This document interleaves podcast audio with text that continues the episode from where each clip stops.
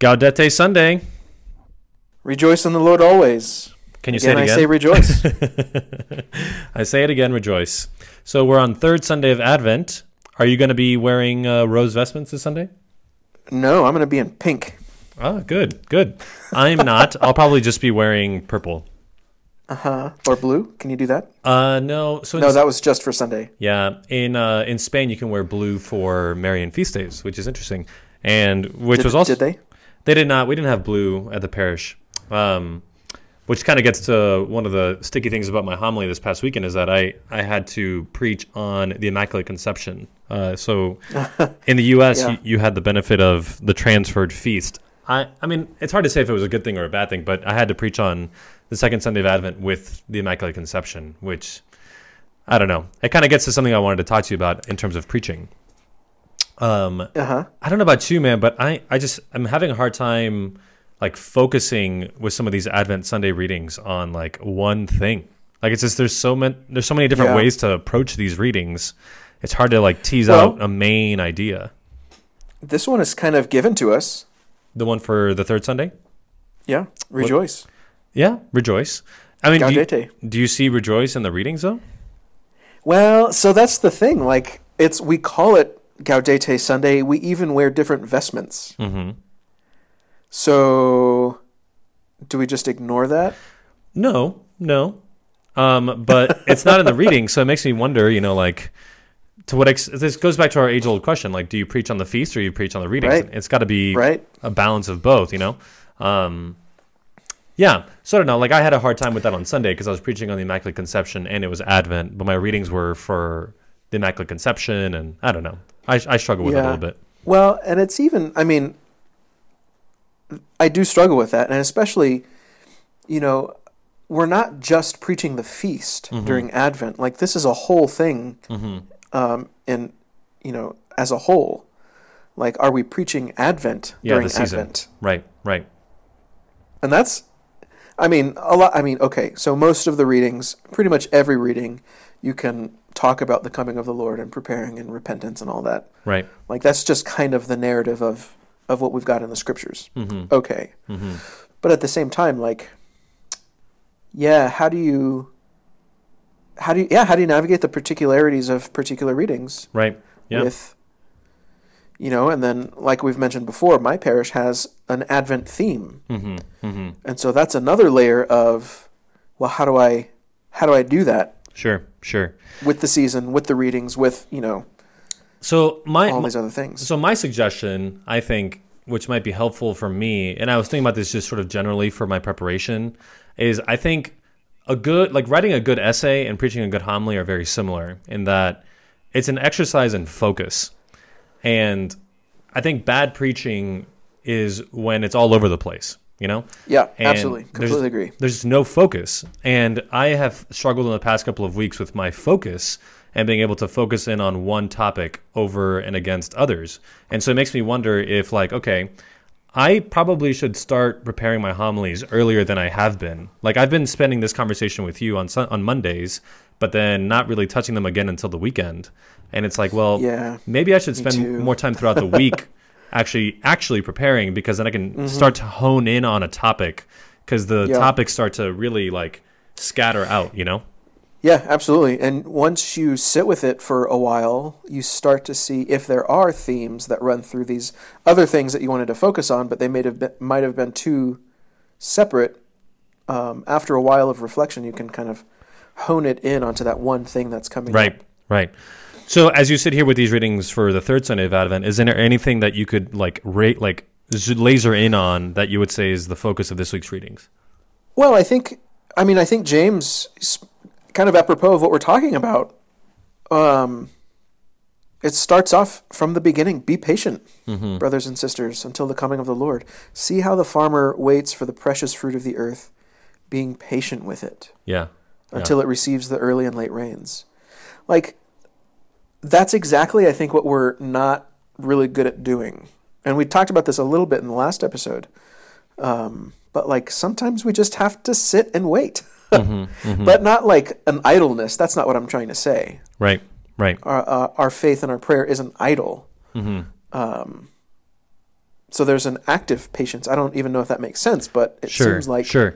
Well, here, here's another phrase that might be helpful. expectantly waiting. I think is another way to, to Yeah. that. Well, another another phrase from the liturgy itself that might be helpful and it might help fit in with Gaudete Sunday is the the phrase in between the Our Father and then the uh, the prayer after the Our Father, the, the doxology. So it's the we wait in joyful hope for the coming Uh-huh. of our Savior. So Yeah. that's Advent. It's not just hope.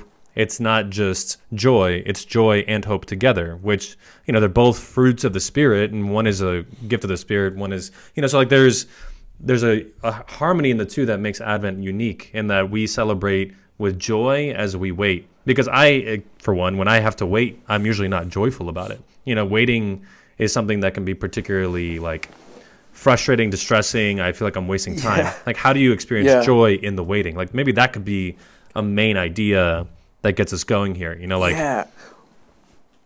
go ahead. Yeah. Well, and well, and like one of the things that we don't really talk about very often is how how the liturgy itself speaks to. Well, and that could be the way that we get around this whole concern of scripture versus preaching to the feast, because the prayers of the liturgy of this Sunday, I mean, they're all great, but in this Sunday in particular, um, the collect says, "O God, who see how your people faithfully await the feast of the Lord's nativity, Mm, faithfully wait. faithfully await." Yeah. Enable us, we pray, to attain the joys of so great a salvation, Hmm. and to celebrate them always with solemn worship and glad rejoicing. Yeah. Like, that's, I mean, to me, that speaks to me because it's about waiting, but doing so with hope. Right. And that's that means rejoicing. Mm-hmm. Mm-hmm. That the time is not right now, and that's okay because Sure. the Lord is coming. Yeah, no, this is good. This is good. So, like in the collect, there's faithfully waiting, and then at the Our Father, there's joyfully waiting. We wait in joyful hope. You Yeah. know, so there's there's different ways in which we can wait, and maybe that would be an in for like for me. I struggle with focus, and so for me, that could be a really good like one line thing to anchor my homily is to think about. The question would be like what what kind of waiting is the waiting of the Christian, and Yeah. The well, waiting- we don't do it alone. I mean, and that's the that's the prayer after communion. Um, we implore your mercy, Lord, that this divine sustenance may cleanse us of our faults and prepare us for the coming feasts. hmm hmm So we wait with divine sustenance. yeah, we wait for the Lord by being given the Lord. Yeah, yeah. And also, you know, I guess one of the things that I was going to connect with that question of what does it mean to wait? Because, you know, you could easily, I think, in a homily, ask people to reflect on their own experience of waiting and a time where they had to wait and how awful that experience can be. Um, Yeah. You know, and, you know, waiting in a, in a doctor's office is not the same kind of waiting as waiting for the birth of your child. They're different kinds Right. of waiting. One of them is more akin to Advent and the other one is not. Um, Hmm. That's a really good distinction. And so, what does it mean to wait with joyful expectation? And I think, I think, if I were to preach this Sunday, I don't think I'm actually getting a chance to preach this weekend. But if I get a chance to preach, I would probably say my topic would be what waiting and what does waiting look like and what kind of waiting, and maybe describe the difference between waiting for you know a, bu- a bureaucrat to see you at a DMV versus waiting for the birth of your child, and then ask what Yeah. kind of waiting is John the Baptist in- experiencing? You know, because he encountered the Christ in the womb, and so he's met the Christ, and he was raised with the Christ. He knows him. He's family, so he's encountered the Lord, like you were saying. He's been given the Lord, and he's able to recognize the Lord, but he still is in expectation. You know, um, so like his waiting is also one of an already but not yet and also a waiting that's actively pointing out the Messiah to those who have not yet seen him. So that he's Yeah. he's involved, you know. Um, I don't know. There's a lot there with John the Baptist you could do too. Yeah, and I mean, even I think there's, I think there really is a lot to be teased out with this idea of how do we wait and looking at our own experiences, not just with the birth of a child, which is a huge one, but like waiting to hear back from the college that you applied to, Yeah, waiting to hear back from the Society of Jesus that you applied to, sure. waiting to hear back from the provincial or from the bishop that you've been approved for ordination Right. waiting Right. for the day of ordination, waiting for a marriage. Wait, you know, there's so many ways that we that we patiently, sometimes impatiently, Yeah. await and prepare and get ready for. Sure. Sure. Um, and then looking at the ways in which you know, where we are in the DMV, and it's like, ugh, Yeah. this is the worst. Yeah. Or in the doctor's office that make you wait for an hour and a half. Right. Right. It's like that's very, very different. But I think a lot of the time, uh, when we think of you know waiting for the Lord, we're, we we can only maybe this is just me. We can only think of that waiting room for the doctor or the DMV. Yeah, and it's insufferable, you know.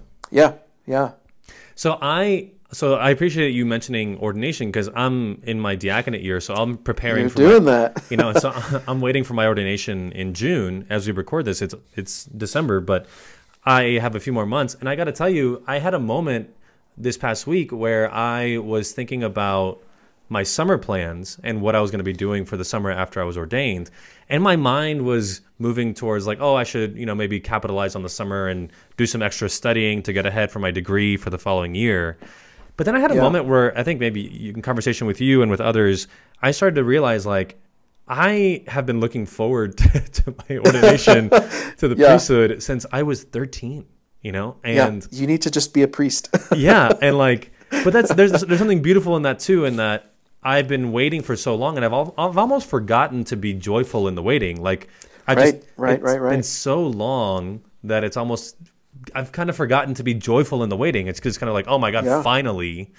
It's like I'm almost yeah, I don't know. Maybe there's a there's a challenge for me in like in yeah, well, I, how am I waiting I for my think- own ordination with joy and not just with like, well, Absolutely. this is due to me now, you know? Right, and I think that's why we've. I mean, I think that's why we've got these church seasons. Like that's why we spend an entire month pr- praying for the coming of the Lord, um, even though we have mass every single day. like this happens every single day. So what's so significant about this this one? Well, exactly what you're saying. I think sometimes if it just becomes so routine, then we can forget that no, we're preparing for the Lord every single day of our lives. Yeah, yeah. But in this time, especially because we need to re- be reminded of how, um, of how incredible that is, Hmm. um, and how joyful that is. Yeah, yeah. Hmm. I want to go back to one thing that you said about the the closing prayer that I found to be really touching is that when we wait, we don't wait alone. We wait with the Lord for the Lord. You know, so Yeah. like there's something powerful in that too. Like John the Baptist isn't the light, but he came to you know give witness to the one that was to come, and he had met the Christ and he knows the Christ. So like I don't know. For Christians, our waiting is hopeful because we already have a taste of that which we're waiting for. You know. Exactly. yeah. Um, yeah, and the strength to wait is the strength of the Lord. You know. Yeah. Um, So that we can say, "Be strong, fear not. Here is your God." yeah. Yeah. That Isaiah says. Yeah, that's good. That's good.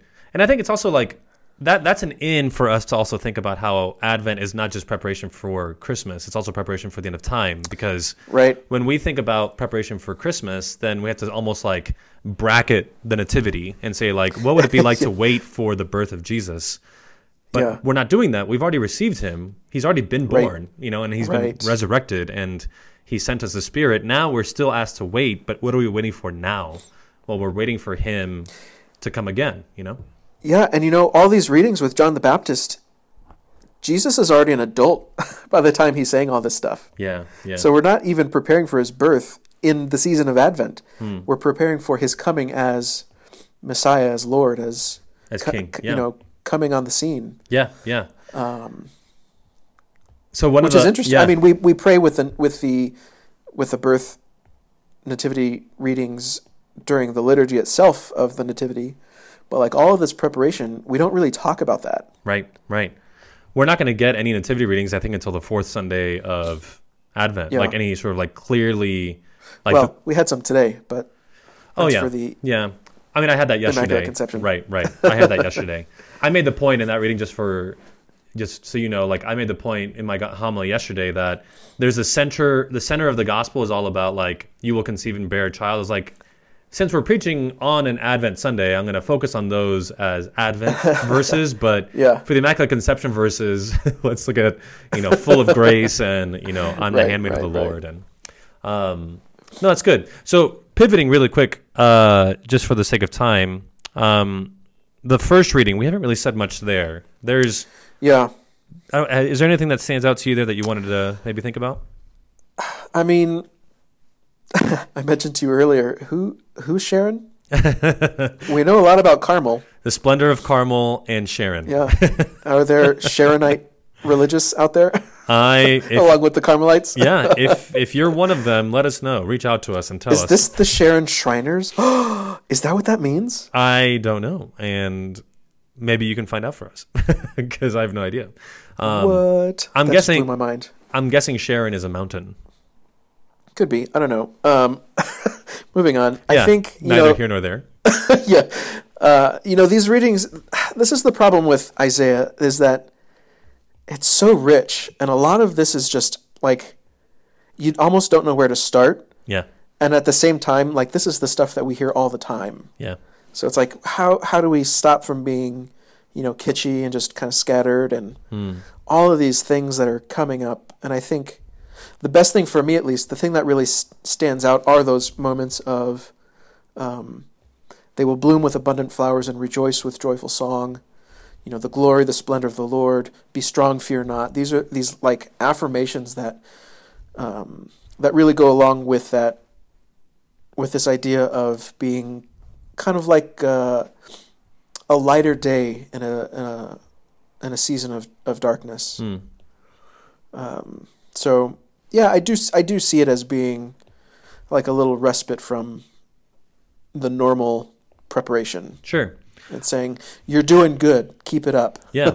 One thing I would maybe focus on, uh, I think that this first line from Isaiah really caught my attention. You know, um, the desert and the parched land will exult. And you're right. Like it's, we say it so often, it just becomes kind of meaningless in terms of it doesn't really hit the heart. But if when I stop and kind of reflect on those images of the desert and the parched land, it made me start thinking about well, if you connect this to the waiting, it's like when we wait and we don't wait with hope and with joy, we become dry. Like we become so dry Yeah. and cynical. You know, like Absolutely. like I there's nothing about my waiting at the DMV that I would call, you know, filled with life or, you know, refreshing in any way.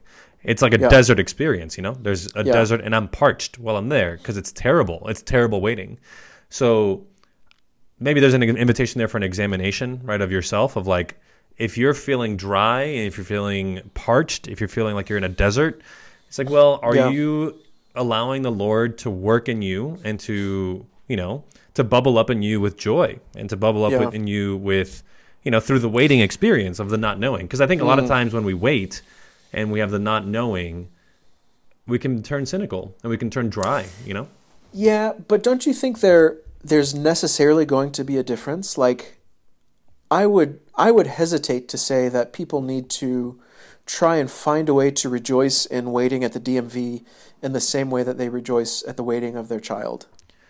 Yeah, that there's going to be Like, different, those are so different. and they should be. And I don't Yeah. and I don't think that you can like I think that may be one of these, you know, you you trying to exactly what Pope Benedict talks about in his encyclical on hope, like just gritting your teeth and pretending like nothing is wrong. like the DMV, I mean, and this may just be a Texas thing because I've they I think they are worse there. Um, but it's just like yeah, and it's not even about the people, the crazy people that you meet there. Like sometimes that's the most entertaining part. Yeah, yeah. Um, yeah, I just I, I, I hesitate to just say, you know, pray the pray the those feelings away. Yeah. You know, you're you're fooling yourself if you're if you're miserable waiting at the DM. You know, and I'm using this as an example, but any Sure, other sure. Well, okay. So, waiting. so your point is is that we can't force joy, right? Um, ah, is that what I'm saying? I don't know. I well, I I can't know for you what you know. Um, You don't know? You I- don't know what I know? I think I think there might be something true there is that you can't force joy, and so sometimes there's an experience of dryness that you know you just can't wish it away, and you are Yeah. dry. But I guess you know, like this is some of the spiritual wisdom of of like Saint Ignatius, for example. Like when you're in a state of desolation and you're in a, in a desert kind of experience, you know, you can actively work to you know recall graces, recall ways in which the Lord Yeah. has touched your life, and find familiar places of grace because Yeah. you know when you're dry there there could be a remedy and that remedy is to you know, seek the Lord still.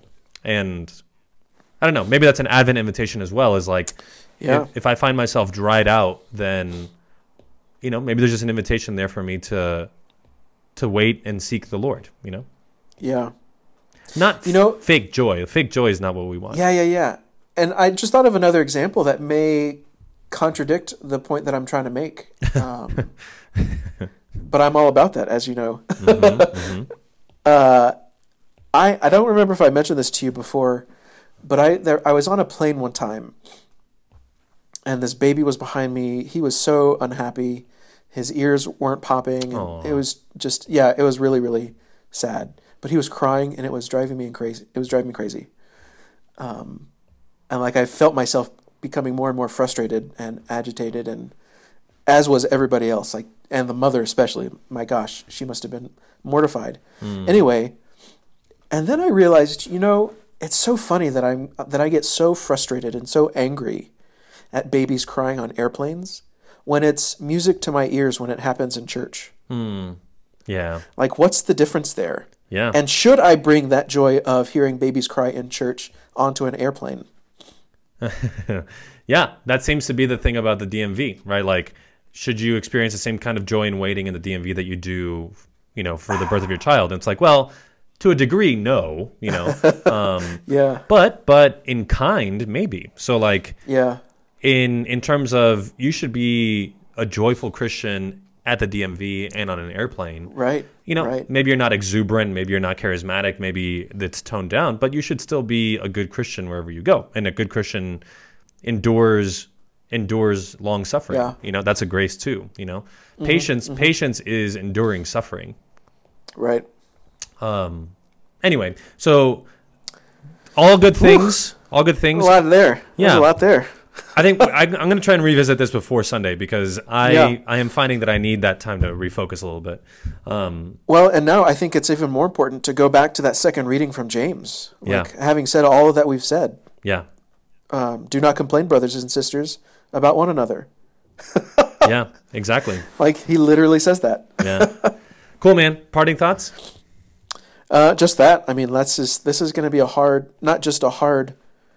I think it'll be a fun homily to prepare, but as long as I can focus on that, kind of what we talked about, I think it's going to be a really good, um, pr- prayerful experience for me. Yeah, yeah. Likewise. Um, Good, good. All right, cool, man. Until next time. alrighty. All right, dude. See you later. Peace.